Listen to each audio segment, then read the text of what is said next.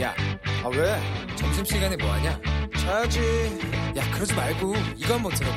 아, 뭔데? 지금 당장 라디오를 켜봐 나른한 오후 깨울 시사 토크쇼 모두가 즐길 수 있고 함께하는 시간 유쾌하고도 신나는 시사 토크쇼 오태훈의 시사본부. 네, 오태훈의 시사본부 2부 시작하겠습니다.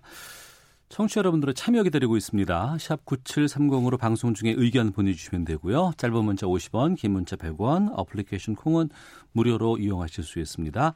팟캐스트와 콩, KBS 홈페이지를 통해서 시사본부 다시 들으실 수 있고 유튜브에서 KBS 일라디오 시사본부 검색하시면 영상으로도 만나실 수 있습니다. 촌철 살인의 명쾌한 한마디부터 속 터지는 막말까지 한 주간의 말말말로 정치권 이슈를 정리하는 각설하고 2020년 새해 첫 시간입니다. 지난 31일 시사본부 2019년 결산도 두 분과 함께 했는데요. 더불어민주당의 최민희 전 의원 나오셨습니다. 안녕하십니까? 안녕하세요. 최민희입니다. 네, 그리고 자유한국당 김용남 전 의원 나오셨습니다. 안녕하십니까? 예, 새해 복 많이 받으십시오. 예. 김용남입니다. 두 분 새해 복 많이 받으시고요. 저희 청취자 여러분들께도 새해 인사 좀 한마디씩 좀 덕담해 주시죠. 예. 아, 어, 새해에는 이제 국회가 조금 정리되는 분위기이니까 네. 새해에는 총선이 있습니다. 근데 총선에서 국민들께서 적극적으로 투표하셔서 국민들이 바라는 국회를 음, 만드시는 것이 복 많이 받는 길인 것 같습니다. 네. 새해 복 많이 받으세요. 김용남 의원님. 예, 지난 한 해를 돌아보면 참 어려운 특히 경제 여건 속에서 많은 국민들께서 아, 힘든 한 해를 보내시지 않았나 싶습니다. 자영업 하시는 분들이나 중소기업 하시는 분들이 특히 힘들었는데요. 올 한 해 좀 편안해졌으면 좋겠는데 아직까지 기미는 전혀 보이지 않습니다. 잘못된 정책을 수정시킬 수 있는 어, 유일한 기회가 4월 15일 총선이니까요. 잘 아, 판단하셔서 투표하시기 바랍니다. 네. 저희가 일부에서는 북한 문제 좀 정리해보고 또 전망도 해보는 시간 가졌고 오늘 각설하고는 국내 정치 상황들 좀 짚어보고 또 여러 가지 예측해보는 시간으로 꾸며드릴까 합니다. 아, 문재인 대통령이 올해는 국민이 행복하고 정부가 보답하는 한 해를 만들겠다라고 또 새해 아침 어, 다짐하기도 했는데요. 관련된 목소리 듣고 두 분과 말씀 나누겠습니다.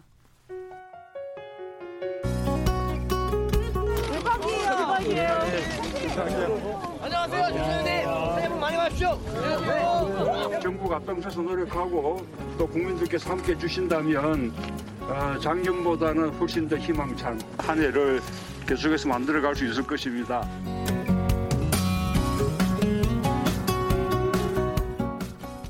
네, 문 대통령 어, 한 해를 빛낸 우리 사회 의인 7명과 함께 아차산에 올라서 새해 해맞이를 함께 했습니다.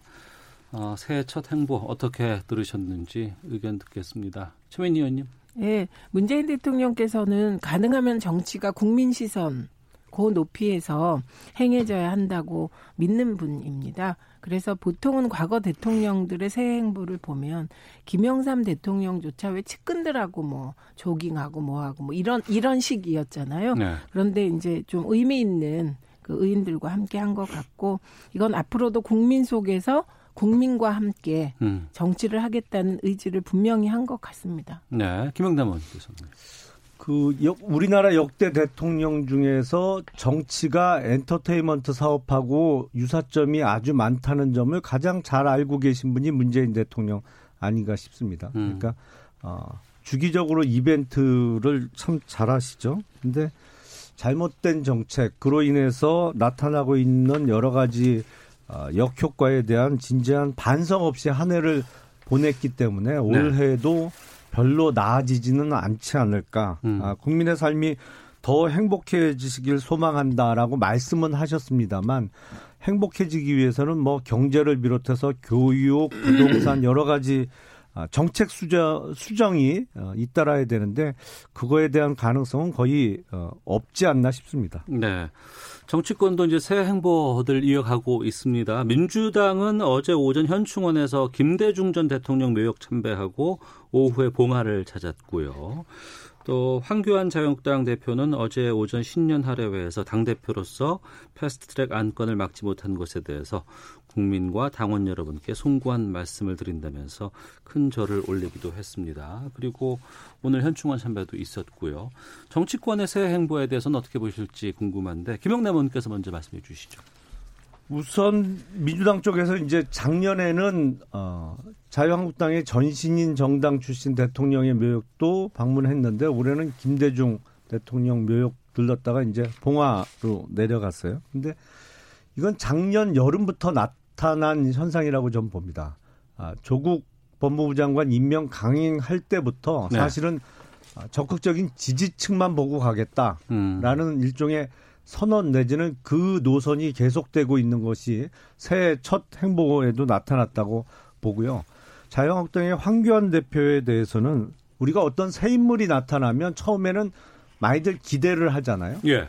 근데 기대했던 어떤 성과나 뭐 그거에 만족할 만한 모습을 못 보여주면 그 다음부터는 2단계로 실망이 나타납니다. 네. 그 실망이 크면 또 3단계로는 분노가 돼요. 그게. 음.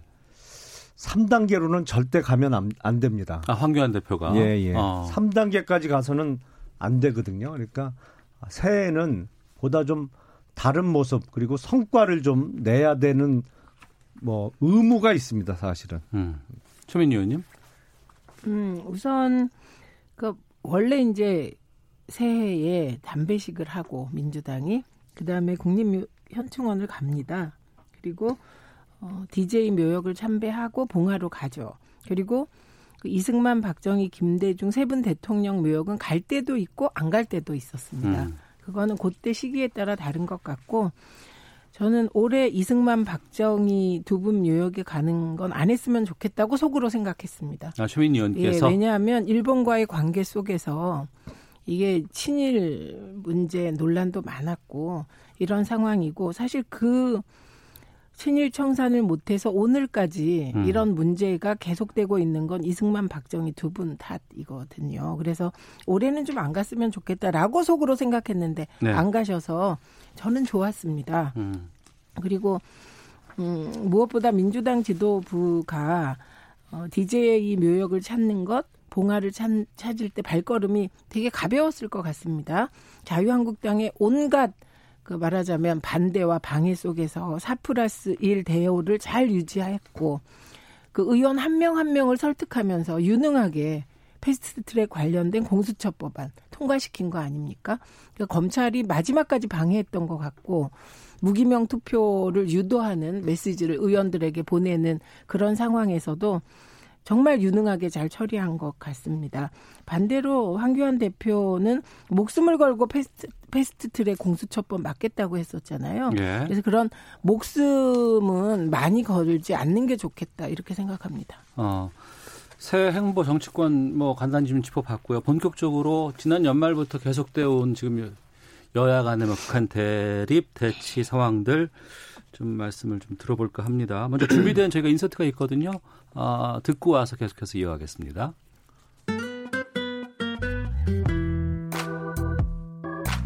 문재인 정권의 헌정 파괴, 의회 파괴, 민주 파괴는 머지않아서 국민의 심판을 받게 될 것입니다. 이 분노를 한데 모아 도저히 의원직을 더 이상 의원직 사퇴서를 결의를 해야 한다라는 데 이르렀습니다. 의원직 사퇴 현실성 없습니다.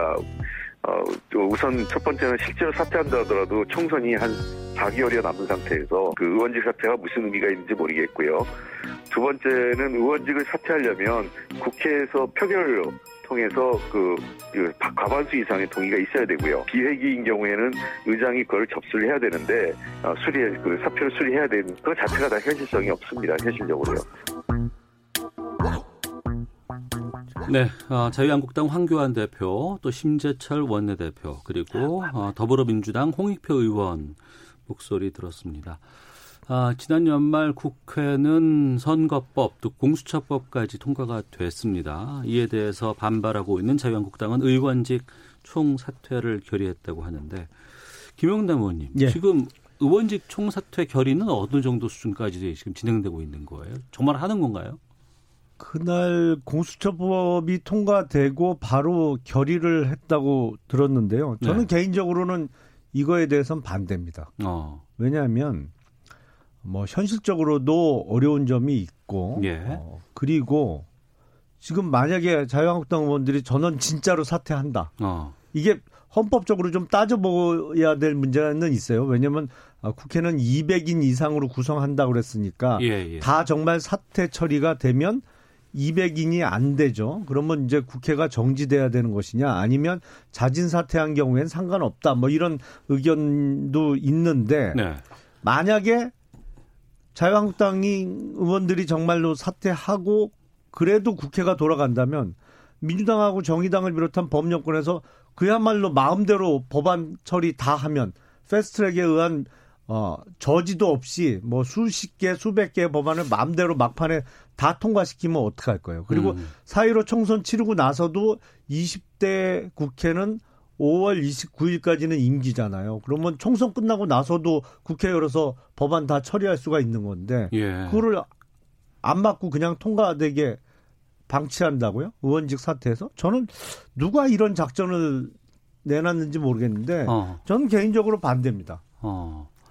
근데 왜 했을까요? 저도 모르겠어요. 어. 최민희 의원요? 우선 의원직 총사퇴를 너무 많이 써서 선언적인 하겠다. 하겠다 하겠다 이거 너무 많이 해서 예. 이번에도 그냥 말로만 할 것 같습니다. 어. 그리고 이후에 뭐 행동이 없잖아요. 예. 그래서 음, 너무 센 카드를 너무 자주 언급하다 보니 음. 양치기 소년 같은 느낌 듭니다. 그다음에 의원직 총사퇴의 결기라면 현역 의원 불출마 선언을 하고 지키시는 게 네. 훨씬 더 국민들께 진정성 있게 다가갈 것 같습니다. 음. 제가 이 말하면서 편안한 것은 이게 지금 원외 의- 의원, 원외 위원장은 해당이 안 되니까 예, 훨씬 마음이 상쾌합니다. 아니 원에도 불출마 선언을 할 수 있어요. 아니 하지 의원직 사퇴는 못하지만 그렇지만 어, 어. 원외는 잘못한 게 없죠. 예. 왜냐하면 원외가 fast track을 막을 뭐가 없습니다. 국회 내에서 벌어진 일이니까. 네, 그래서 예, 예. 현역 의원들이 불출마 선언을 한다면 음. 그것은 좀 파괴력이 있을 것 같습니다. 그렇기 때문에 저는 이번 자, 자유한국당 의원들의 의원직 총사퇴 결의는 양치기 소년 격이다라고 생각합니다. 네. 앞서 홍익표 의원 목소리는 YTN 노영희 출발새 아침 인터뷰라는 거 제가 좀 고지를 해드려야 되는데 빼먹은 것 같습니다. 근데 제가 알기로는 의원직 사퇴서를 본회의에서 표결하려면 제적은 3분의 2 이상의 찬성이 있어야 되는 걸로 알고 있었는데 과반인가요? 음. 확인해 봐야겠는데 찾아봐야겠는데. 3분의 2는 각 당이 음. 해당 의원을 제명할 때 3분의 아, 제명할 때 2. 3분의 아. 예, 2였나요? 예. 그, 그 자진 사퇴는 본인이 2분의 1. 사, 사퇴를 네. 하겠다라고 선언하는 거는 이제 절반이고 음, 네. 과반 이상이면 되는 것이고 그러면 어찌됐건 간에 지금 그 연말에 국회에서 벌어진 여러 가지 것들이 자유한국당에서는 어, 분노하고 어, 이해할 수 없고 거기에 반발하는 입장에서 이 사퇴 같은 것들을 이제 결의를 한 것으로 보이는데 네. 그래도 지금 새해 시작되고 나서 또 당장 내일부터 국회 본회의가 열리게 되고요. 네. 지금 검경 수사권 조정안이 지금 남아 있는 것이고 또 다른 유치원 3법 같은 것들도 처리해야 되는 거거든요. 거기서는 어떻게 지금 준비를 하고 있을까 궁금합니다. 일단 이제 검경 수사권 조정안이라는 게 형사소송법 개정안하고 검찰청법 개정안 두그개 두개 법안을 법안이죠. 묶어서 이제 그렇게 이야기하죠. 네. 사실은 어, 검찰의 수사지휘권을 폐지하고 형사 사건을 경찰 단계에서 사실상 종결할 수 있는 법안 내용이거든요. 그래서 한국당은 이것도 도저히 받아들일 수 없는 내용인 건 틀림없습니다. 그래서 예. 어, 상정이 되면 역시 페스 그 필리버스터 신청을 하고 어. 할 것으로 예상이 되는데 문제는 이 번번이 수에서 밀리니까 예.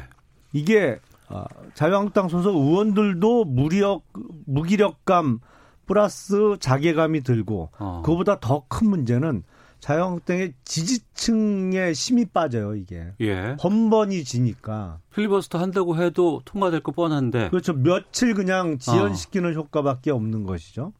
그래서 이게 참 문제는 문제인데, 근데 내용을 들여다보면 도저히 이거는 어떻게 타협해서 받아들일 수 있는 내용들이 아니거든요. 예. 앞서 통과됐던 공수처법이나 선거법도 역시 마찬가지입니다. 그래서 원내 전략을 짜기가 참 어려운 상황인 건 틀림없습니다. 근데 그렇다고 이걸 뭐 내용상 도저히 수긍할 수 없고 위헌적인 내용인데 이거를 합의해 줄 수는 없잖아요. 네. 그 고민이 큰 거죠. 어. 추민희 의원님. 일단 전략 계속 실패이죠.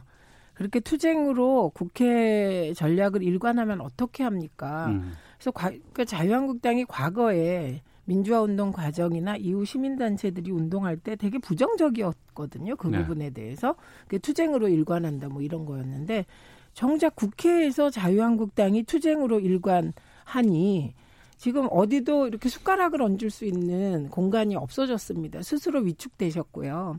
제가 이 논의 시작할 때 18대 국회에서 민주당이 미디어법 때 그때 종편 특혜 정책에 반대하고 MB 선거를 도와준 어, 조중동 등 보수 언론과 일부에 대해서 종편을 도입하는 걸 원론적으로 반대했기 때문에 나중에 종편이 가진 광고 특혜 등등에 대해서 하나도 그 조항을 바꿀 수가 없었어요. 무기력했던 것이죠. 그래서 그때 예를 든 기억도 나거든요. 제가 그럼 민주당 꼴 난다 18대. 그래서 국회는 거부하는 데가 아니라 들어가서 최대한 자신의 안을 반영한 법을 통과시키는 공간이다. 시민운동과 다르다. 이 말씀을 드렸는데 지금 그런 식으로 계속 전략을 짜시니 무기력해지는 거죠. 음. 만약에 공수처법이나 뭐 지금 앞으로 검경 수사권 조정안도 마찬가지인데 전면 부정하면 네. 그런데 수의 우위에 점, 우위도 없는데 전면 부정을 하게 되면 결국은 자신의 안은 하나도 반영 안 되는 거고 이거 총선 때 심판해 달라 이 얘기하게 되는 건데 음. 검찰 개혁은 국민들께서 늘 70% 내외가 찬성하는 거예요. 그렇기 때문에 역시 30% 이하의 정치밖에 못하는 것이죠. 네. 그 자유한국당 내 여러 가지 이번에 지금 국회 상황과 함께 봄, 꼽는다고 한다 그러면 무기력이라는 단어가 지금 나올 수밖에 네. 없는 상황인 것 같은데 게다가 지금 어, 뭐 31일도 그랬고 또 오늘도 그렇고 계속해서 자유한국당 내 중진 의원들이라고 하시는 분들이 지금 그 총선 불출마를 선언을 했습니다.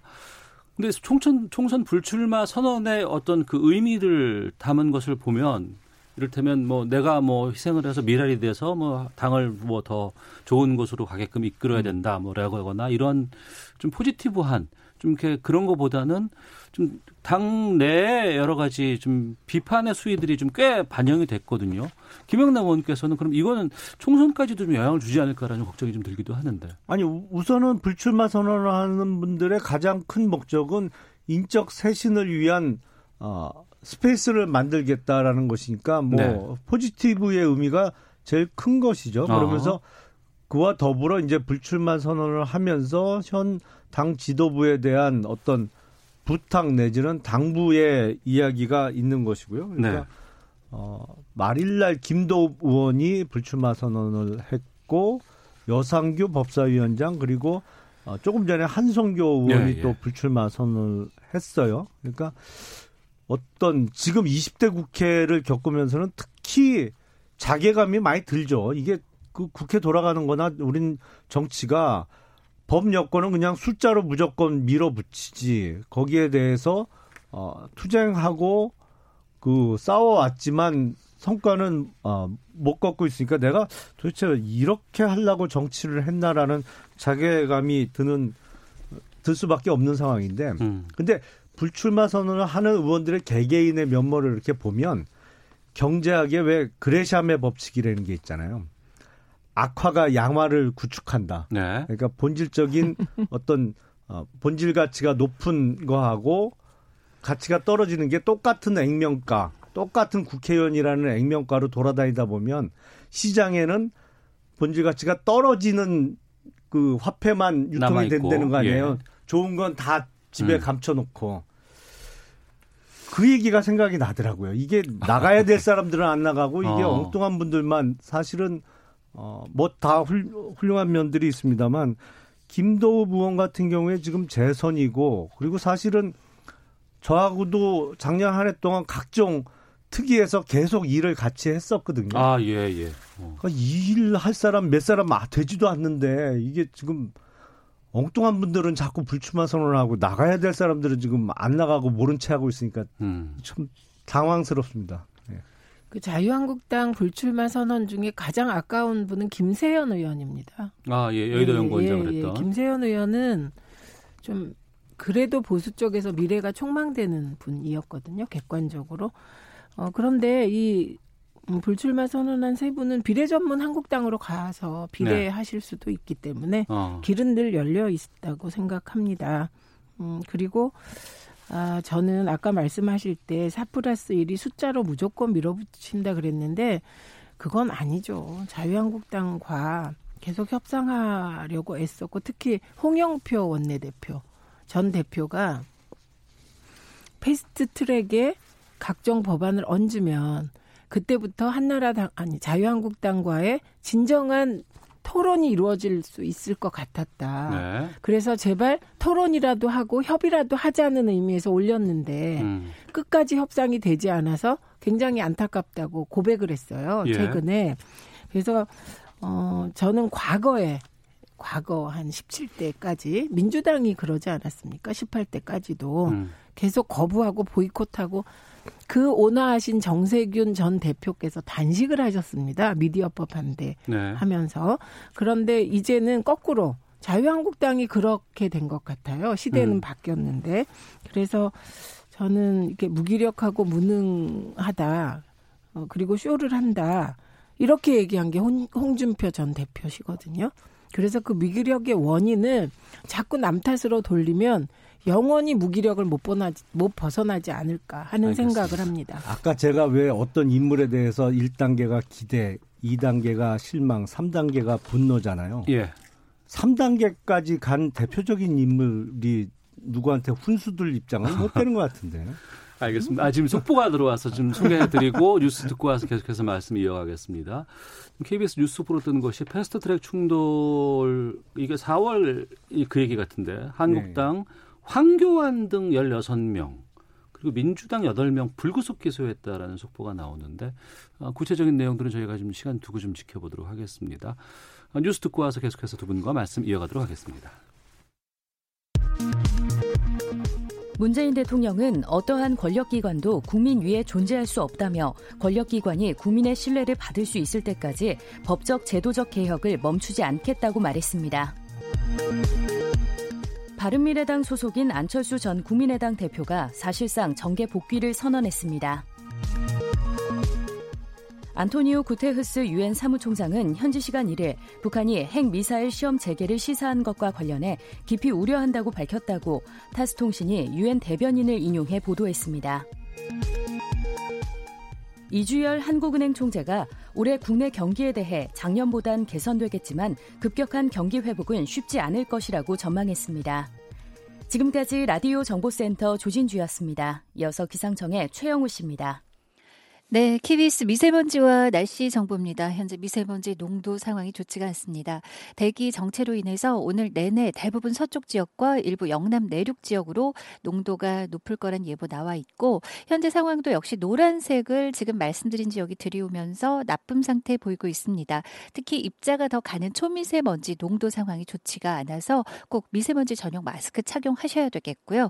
오늘뿐만 아니라 내일도 현재는 강원 영동을 제외하면 전 권역 의 먼지 농도가 더 좋지 않아질 것으로 예상됩니다. 하늘은 구름이 많겠고 내일과 모레도 가끔 구름이 많겠습니다. 비슷한 하늘 모습 보이면서 강원 영동과 경상도 동해안은 맑은 가운데 건조하겠고요. 예, 현재 이 강원 영동과 경상도 해안은 건조주의보도 내려져 있고 강원 산지는 내일까지 바람도 계속 강하게 불면서 건조함이 더 심해지겠습니다. 작은 불씨가 큰 불로 번질 수 있기 때문에 불씨 관리 잘 해주셔야 되겠고요. 오늘 강원 영서 남부나 경북 북부 내륙은 밤까지 산발적으로 눈이 날리고 내일도 새벽부터 아침 아침 사이에 전라 서해안 쪽은 곳에 따라 눈 날림이나 빗방울 예보가 들어 있습니다. 기온은 당분간 평년을 웃돌겠습니다. 이렇게 기온이 조금만이라도 평년보다 높아지게 되면 계속 내내 미세먼지 농도 걱정을 하게 되는 요즘인데요. 우선 오늘은 서울 낮 기온이 4도로 예보돼 있고요. 강릉 9도, 제주 11도 등 전국이 2도에서 11도로 평년보다 2도에서 4도 높겠습니다.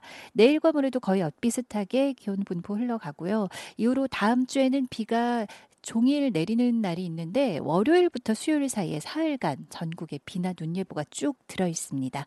현재 서울 기온은 3.5도입니다. KBS 날씨 정보였습니다. 계속해서 이 시각 교통 상황 연결합니다. KBS 교통정보센터의 김한나 씨가 정리해 드립니다. 네, 평소 같은 시각보다도 도로 상황은 여유 있습니다. 서울 시내 간선도로 지나기도 수월한데요. 동부간선도로는 성수대교 방향으로 녹천교를 지난 2차로에서 화물차 관련 사고가 발생해서 노원교에서 녹천교 쪽으로 가는데 20분 정도 걸리고 있습니다. 올림픽대로와 강변북로 또 내부순환로 등은 원활한 흐름 보이고 있고요. 고속도로는 경부고속도로 서울 방향으로 수원 부근에서 2km 정체, 또 작업을 하는 신갈분기점 부근에서 1km 정체되고 있습니다. 중부고속도로 하남 쪽은 호법분기점 부근에서 가드레일 개량 작업을 하고 있어서 3km 구간이 막히고 있고요. 광주 원주고속도로는 원주 방향으로 동양평 부근 2km 정체가 작업 때문입니다. 또 논산 천안고속도로 논산 쪽도 탄천나들목 부근 2km 구간에서 작업 여파를 받고 있습니다. KBS 교통정보센터였습니다.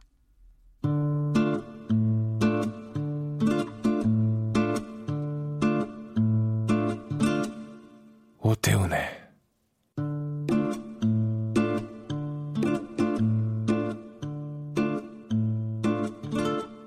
시사본부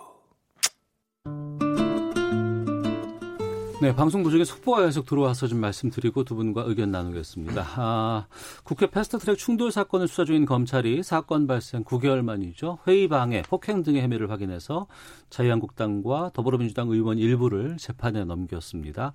한국당은 황교안 대표, 나경원 전 원내대표, 강효상, 민경욱 등 16명에 대해서 특수공무집행 방해 등의 혐의로 불구속 기소를 했고요. 민주당은 이종걸, 박범계, 표창원 의원 등 8명, 여기에는 이제 보좌 진들도 포함되고 뭐 당직자들도 포함되겠죠. 공동 폭행 혐의로 불구속 기소를 했습니다.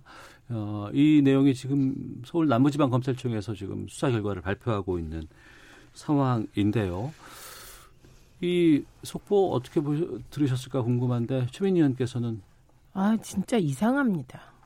이게 이렇게 늦게 네.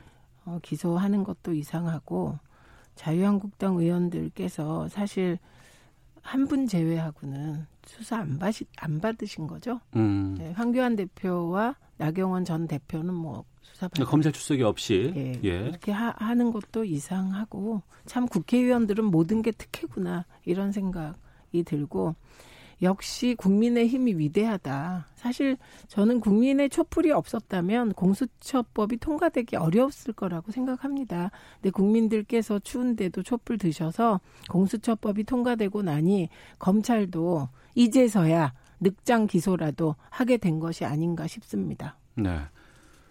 김영남 의원께서는요? 조사 없이 기소된 게 특혜인가요? 정경심 교수 사건 때는 조사도 안 하고 왜 기소하냐고 그렇게 펄펄 뛰시더니 지금은 또 조사 없이 기소하면 특혜라고 그러니까 헷갈리긴 하는데 패스트트랙 그 지금 뭐 두 개는 본회의에서 통과가 됐습니다만 내용상은 도저히 그 묵과할 수 없는 내용입니다. 음. 아, 위헌성도 상당히 짙고요. 뭐 어떤 위원회 문제뿐만 아니라 어떤 어, 합리성이나 상식에 반하는 내용들이 많이 들어있기 때문에 야당 입장에서는 당연히 몸으로라도 막을 수밖에 없던 내용이다. 그래서 이거를 뭐 기계적인 어, 법률 적용으로 기소된 거, 뭐 그 사안만 놓고 보면 그냥 사실관계만 놓고 보면 법 위반이 되는 거야 틀림없을 테니까 네. 기소되는 거를 뭐라고 비난할 수는 없겠습니다만 법원에서 아, 그럴 수밖에 없던 상황이 적절히 고려가 되지 않을까 싶습니다. 네.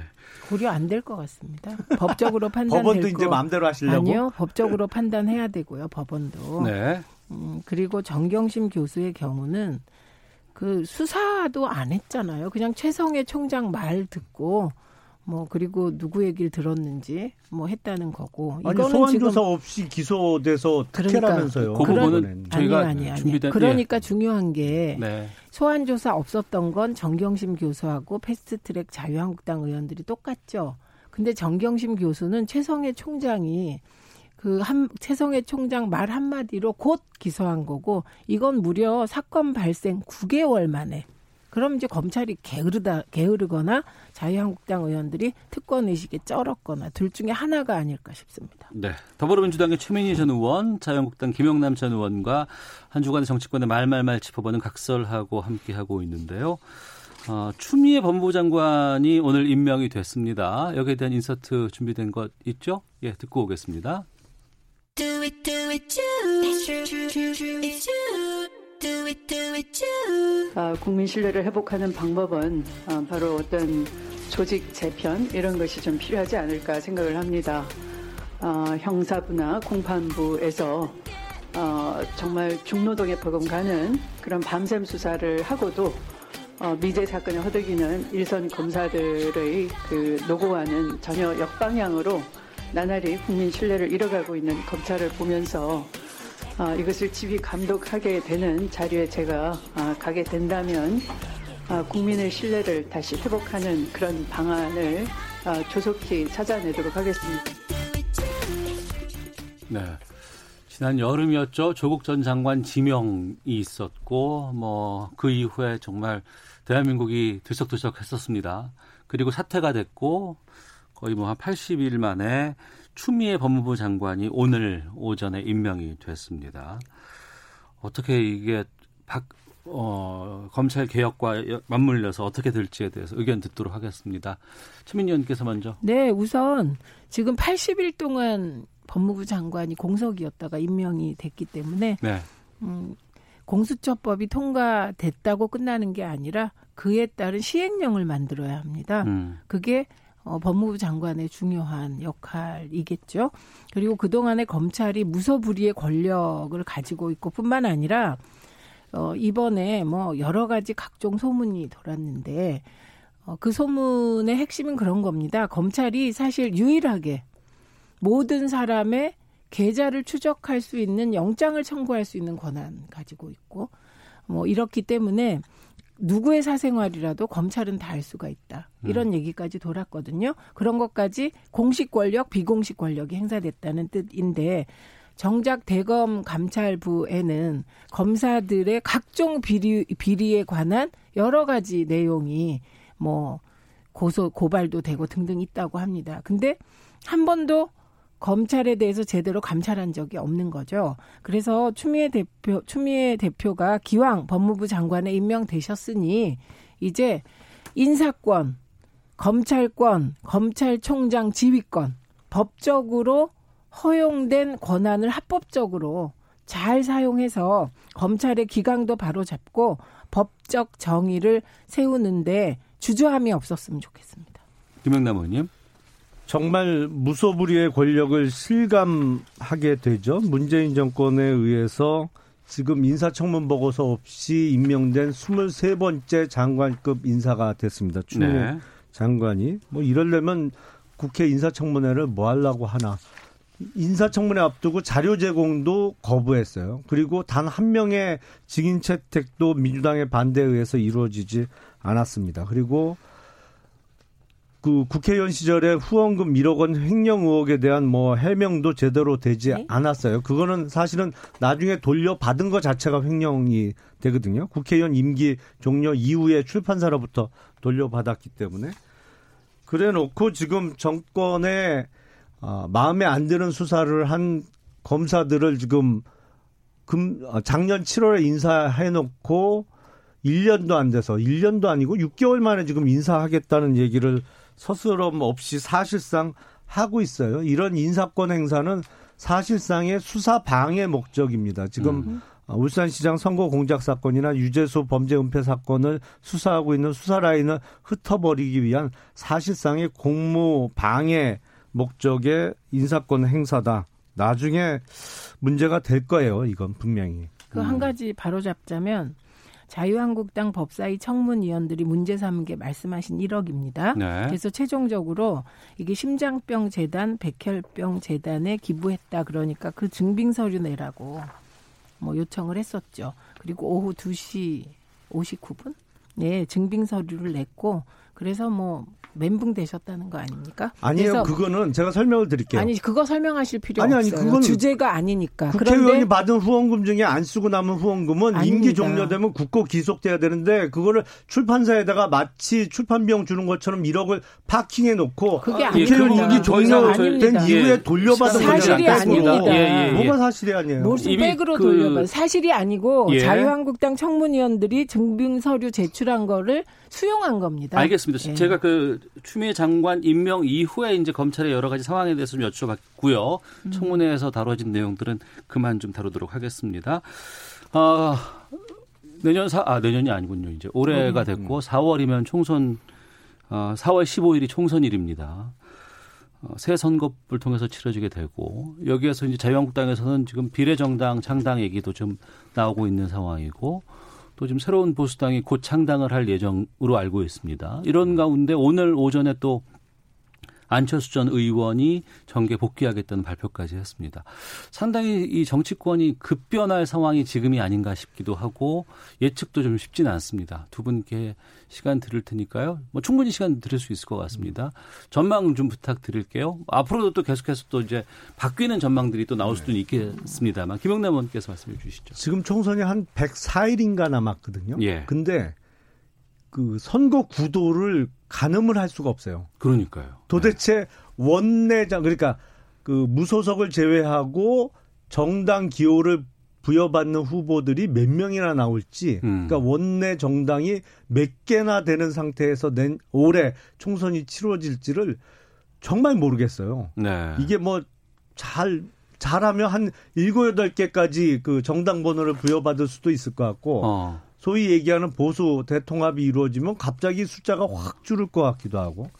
근데 안철수 전 대표가 또 정계 복귀 선언을 해서 셈법이 더 복잡해졌습니다. 거기다가 예. 소위 반연동형 비례대표제 때문에 어쨌든 비례대표를 주로 목적으로 하는 정당이 여기저기서 생겨날 수밖에 없거든요. 예. 그래서 시행착오를 겪을 수밖에 없어요. 이런 선거법 하에서는 어. 선거 결과가 딱 나오더라도 어느 정당도 정확하게 예상하거나 아니면 뭐 이걸 순수히 받아들이기 어려운 선거 결과가 나올 가능성이 많아서 작년에 정말 정치권 엉망이었는데 올해 총선 결과 나오고 나도 그다지 나아질 것 같지 않다 이런 생각이 하나만. 여쭐게요. 그 지금 자유한국당 내 비례정당 창당 준비는 지금 어느 정도까지 되고 있습니까? 뭐 후원금도 모집한다고는 기사를 뭐 봤는데. 후원금까지는 아직 공식적으로 모집할 수 있는 단계는 아니고요. 예. 내부적으로는 아, 새로 창당되는 정당의 대표로 누가 간다 정도는 내부적으로는 정해 놓은 것 같아요. 누가 가요? 안 가르쳐 드릴래요. 아직, 아, 아직, 아직, 그러니까 예. 내부적으로 어느 정도 어, 얘기는 됐는데 예. 공식적으로 발표하기에는 조금 이른 감이 있습니다. 알겠습니다. 최빈 의원님. 저렇게 자유한국당이 비례 전문 정당을 자매 정당으로 거느리는 형태는 불법입니다. 음. 그러니까 그걸 너무 공개하시지 않는 게 좋겠다. 좀 이렇게 꼼수는 은근하게 뒤로 하셔야지 너무 그러시면 선거법 저촉돼요. 아니, 선거법 정당법. 자체가 꼼수인데요. 뭐. 아니가 아니죠. 그다음에 뭐 복잡할 거 없습니다. 예. 크게 보아 민주당, 그다음에 자유한국당, 정의당은 상수예요, 상수. 음. 이세 당은 왜냐하면 음, 민주당과 정의당과 자유한국당은 나름의 정당으로서의 가치와 전통과 역사를 갖고 있기 때문에 네. 이제 나머지 정당들이 어떻게 이합집산할 것인가 그게 남았는데 그거보다 더 중요하게 먼저 판단해야 될 것은 어 그 민주당, 자유한국당, 정의당을 뺀 나머지 정당의 포션이 얼마나 될까? 음. 이게 소위 이제 중도 보수 정당이 어느 정도일까? 요걸 가늠하면 되기 때문에 의외로 그렇게 복잡하지 않다고 생각합니다. 근데 네. 이제 문제는 안철수 어, 전 대표인데요. 참 정치가 그 격동의 시기에 국회가 거의 1년을 격동이었잖아요. 예. 네. 그때는 마라톤 하면서 장기적인 관점에서 뭘 할 듯이 하다가 어. 연동형 비례대표제가 통과되는데 일도 기여한 바가 없으면서 예. 연동형 비례대표제의 수혜를 얻고자 또 뭐 기득권 그러면서 민주당 자유한국당 비난하는 거잖아요. 그게 그러면서 일을 도모한다는 것 자체가 좀 아무리 정치가 그래도 최소한의 양심은 있어야 하는데 네. 그조차 없어 보입니다. 어. 장이 선다고 보는 거죠. 뭐 장날이 다가왔다고 생각했나 보죠. 그러니까 예. 선거 있을 때만 나타나고 그 사이엔 외국 갔다가 어, 이거 너무하지 않습니까? 음. 김영남 의원께서 말씀하신 것처럼 이제 총선 장이 선것 네. 같습니다. 구체적으로 장에 대한 내용들은 저희가 또 다음 주에 계속해서 좀 말씀 나눌 것 같고요. 여러 가지 이슈들 또 오늘도 좀 속보 상황도 전해드렸습니다만 변화가 좀 많은 정치권이 크게 아, 부각되고 출렁거리는 그러한 시기가 아닌가 싶기도 합니다. 두 분의 활약도 새해에도 기대를 하도록 하겠습니다. 더불어민주당 최민희 전 의원, 자유한국당 김영남 전 의원 두 분과 함께한 각설하고 마치겠습니다. 두 분 말씀 고맙습니다. 고맙습니다. 감사합니다. 오태훈의 시사본부는 여러분의 소중한 의견을 기다립니다. 짧은 문자 50원, 긴 문자 100원의 정보 이용료가 되는 샵 9730, 우물정 9730번으로 문자 보내주십시오. KBS 라디오 앱 콩은 무료입니다. KBS 라디오 오태훈의 시사본부. 지금 여러분은 대한민국 라디오 유일의 점심 시사 프로그램을 듣고 계십니다. 네, 1시 46분 향하고 있습니다. 한 주간의 시사 이슈를 법률적인 관점으로 풀어보는 시간입니다. 시사법정. 오늘도 신유진 변호사와 함께하겠습니다. 어서 오세요. 네, 안녕하세요. 예. 김기현 전 울산시장 측근 비리인 의혹을 청와대 처음 제보한 인물로 지목됐었죠. 송병기 울산시 부시장의 구속영장이 법원에 의해서 기각됐습니다. 검찰 청구가 있었고 이 구속영장 12월 31일 밤 네. 그 자정 임박해서 네. 기각이 됐어요. 어, 먼저 이 혐의를 좀 어, 구체적인 혐의 내용이 무엇으로 지금 된 거였죠? 네, 송병기 울산 부시장이 예. 어, 송철호 그 울산 시장이 선거에 이제 당선되도록 음. 선거 개입 혐의를 받고 있는데 네. 단독으로 선거 개입을 한 것이 아니라 그 청와대 어랑 함께 해서 그 공범이 있다라고 이제 공소 어, 영장 청구 영장 청구서에 적시가 됐는데요. 네. 그 점에 대해서 어 지금 과연 그 선거 개입 공직 선거법 위반이 시효가 공소시효가 6개월로 규정이 되어 있어요. 음. 근데 공무원이 선거에 개입했다면 그 시효는 10년입니다. 네. 그러면 그 당시에 선거 개입 뭐 했다가 하더라도 그 당시에 이미 공무원 신분이 아니었던 울산 부시장 현, 현 울산 부시장이죠. 송병기 부시장이 어, 과연 공직, 공직 선거법 위반이라고 볼 수 있느냐에 대한 음. 치열한 다툼이 있었고요. 네. 뭐 변호인 측 그리고 대부분 혐의를 부인했습니다만, 그러니까 혐의를 아예 부인했습니다. 했다고 음. 발표를 했는데 네. 했습니다만 그럼에도 불구하고 이건 구속 필요성이 없다라고 어. 소명을 했고 예. 과연 공직 선거법 위반 당시에 공무원 신분이 아닌 사람에게 구속을 할 수가 있느냐라고 어. 이제 뭐 어, 소명을 했고 법원이 그 소명을 받아들여 준 것 같습니다. 예. 시기적으로 본다 그러면 조국 장관 전 장관에 대해서 구속 기소가 됐다가 청구가 됐다가 이게 기각이 됐고 네. 그 다음 날 아침에 바로 이게 영장이 또 청구가 됐었잖아요. 네, 그렇죠. 어. 이 사실은 이 송병기 부시장도 이 조국 전 장관과 연결 고리가 있습니다. 예. 왜냐하면 송병기 어, 부시장이 그 청와대에 제보했을 당시에 민정수석이 민정실에 제보했거든요. 음. 민정수석이 조국 전 장관이었기 때문에 네. 그 연결 고리가 있고 음. 사실상 어, 이 송병기 부시장에 대한 뭐 공무원이다 공무원이 아니다 선거에 개입했다 여부보다는 공범이 있다라는 이 적시가 네. 가장 큰 검찰의 이슈 화제였던 것 같아요. 어. 근데 재판부가 이제 기각을 네. 했기 때문에 검찰로서도 타격을 좀 입은 것 네. 같은데 구체적으로 재판부의 기각 사유 좀 설명해 주세요. 재판부에서는 어. 당시 신분이 민간인이었기 때문에 예. 공소시효가 10년이 적용된다고 보기 어렵다. 어. 그리고 어 범죄 공모에 대한 소명이 부족하다. 그러니까 예. 범죄 사실에 대한 소명이 아니라 범죄를 공모했다라고 음. 한다면 네. 그 공모에 대한 소명 자체가 부족하다라고 지적을 했고요. 그리고 수사 진행 경과상 음. 지금 현재 구속 필요성이 인정된다고 볼 수 없다라고 전 방위적으로 구속영장의 기각 사유를 밝혔습니다. 네. 이번 수사가 시작된 뒤에 첫 구속영장이 이제 기각이 됐기 때문에 네. 앞으로도 검찰 수사에 상당한 차질이 좀 불가피하지 않을까 뭐 이런 분석들이 많더라고요. 네, 검찰에서는 이 이제 기각 사유에 대해서 굉장히 반발이 있고 예. 어 이제 송병기 부시장에 대해서만큼은 음. 어, 보강 수사를 해서 왜냐하면 뭐 범죄 소명 자체가 부족하다라고 하면은 네. 보강 수사를 할 수밖에 없거든요 검찰에서는 왜냐면 이대로 뭐 구속도 안 되지만 뭐 공소를 제기한다고 하더라도 기소를 한다고 하더라도 무죄 가능성이 높기 때문에 음. 검찰에서는 보강 수사를 하고 네. 뭐 재청구를 하겠다라는 입장이고 그 나머지 다- 다른 뭐 예를 들면 송철호 현 울산시장이라든지 뭐 다른 사람에 대해서는 소환 조사에 대한 일정이 좀 조정을 필요하지 않을까 싶어요. 음.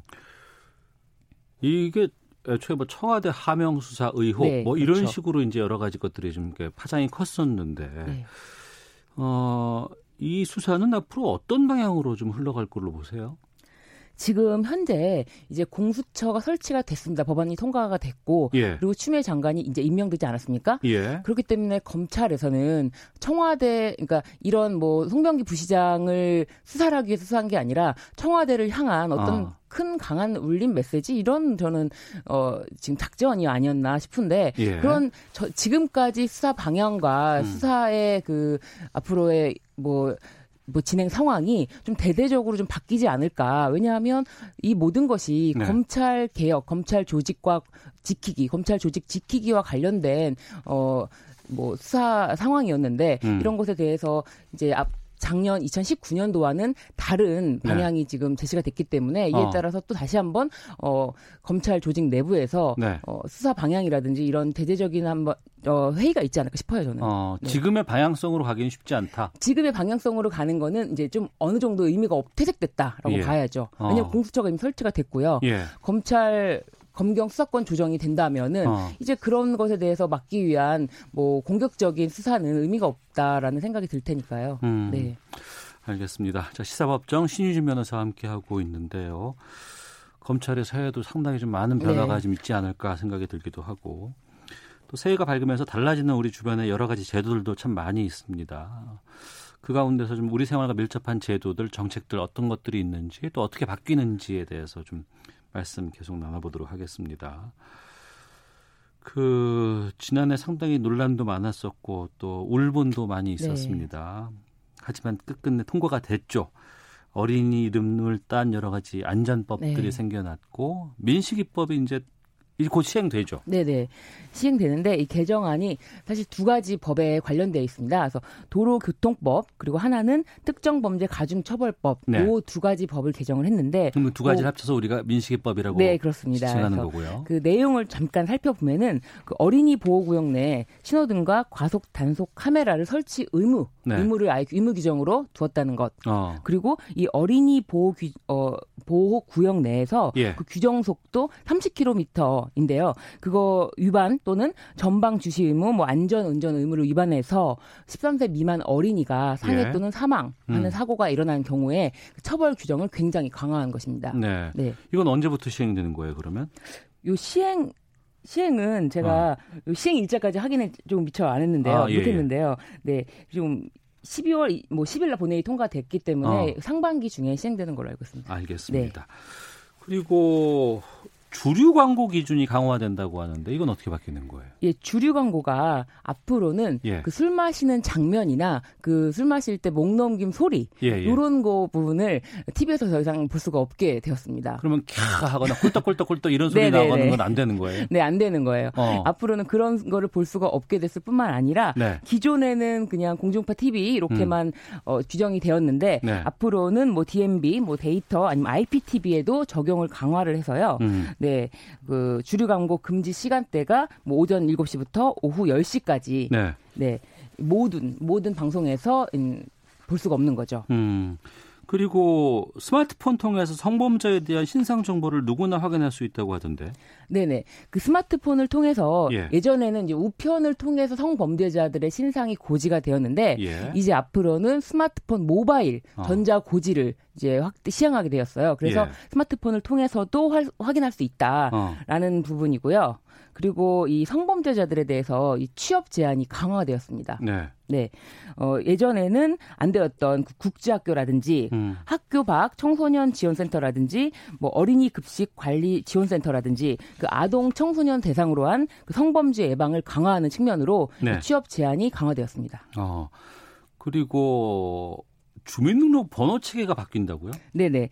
그 주민등록이라는 것이 1962년도에 주민 거주 파악용으로 제정이 되었고 예. 어, 당시에 뭐 인구 동태 파악용으로 주민등록법을 시행을 했는데 음. 그총 13자리 중에서 그 생년월일, 그다음에 성별, 그다음에 지역 코드, 그다음에 뭐 일련 번호 이렇게 해서 주민등록 번호를 구성했는데 그러면 그 앞에는 생년월일이고. 여섯 자리가 네. 뒤에가 있는데 네. 거기에 지역 번호가 있어요. 네, 그 성별 다음에 1이나 2, 뭐 이렇게 성별 다음에 네 자리가 어. 예. 지역 번호입니다. 아 그래요? 네.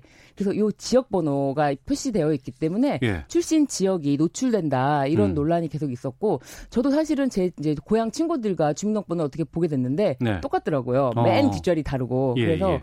어 그런 점에 대해 저는 사실은 요 저 어렸을 때 이제 이걸 인식하면서 조금 어, 신기하다라고 생각이 들었는데 요렇게 출신 지역이 노출이 되는 점에 대해서 예를 들면 뭐 세터민들의 지역 번호라든지 이런 부분에 대해서 어. 논란이 많이 있었고 예. 그런 점에 대해서 이제 자동 부여 번호 시스템을 구축을 해서 올해 10월 달부터 임시 번호로 그러니까 임의 번호, 임시 번호, 어. 임의 번호로 부여가 되는 방식으로 바뀐다고 합니다.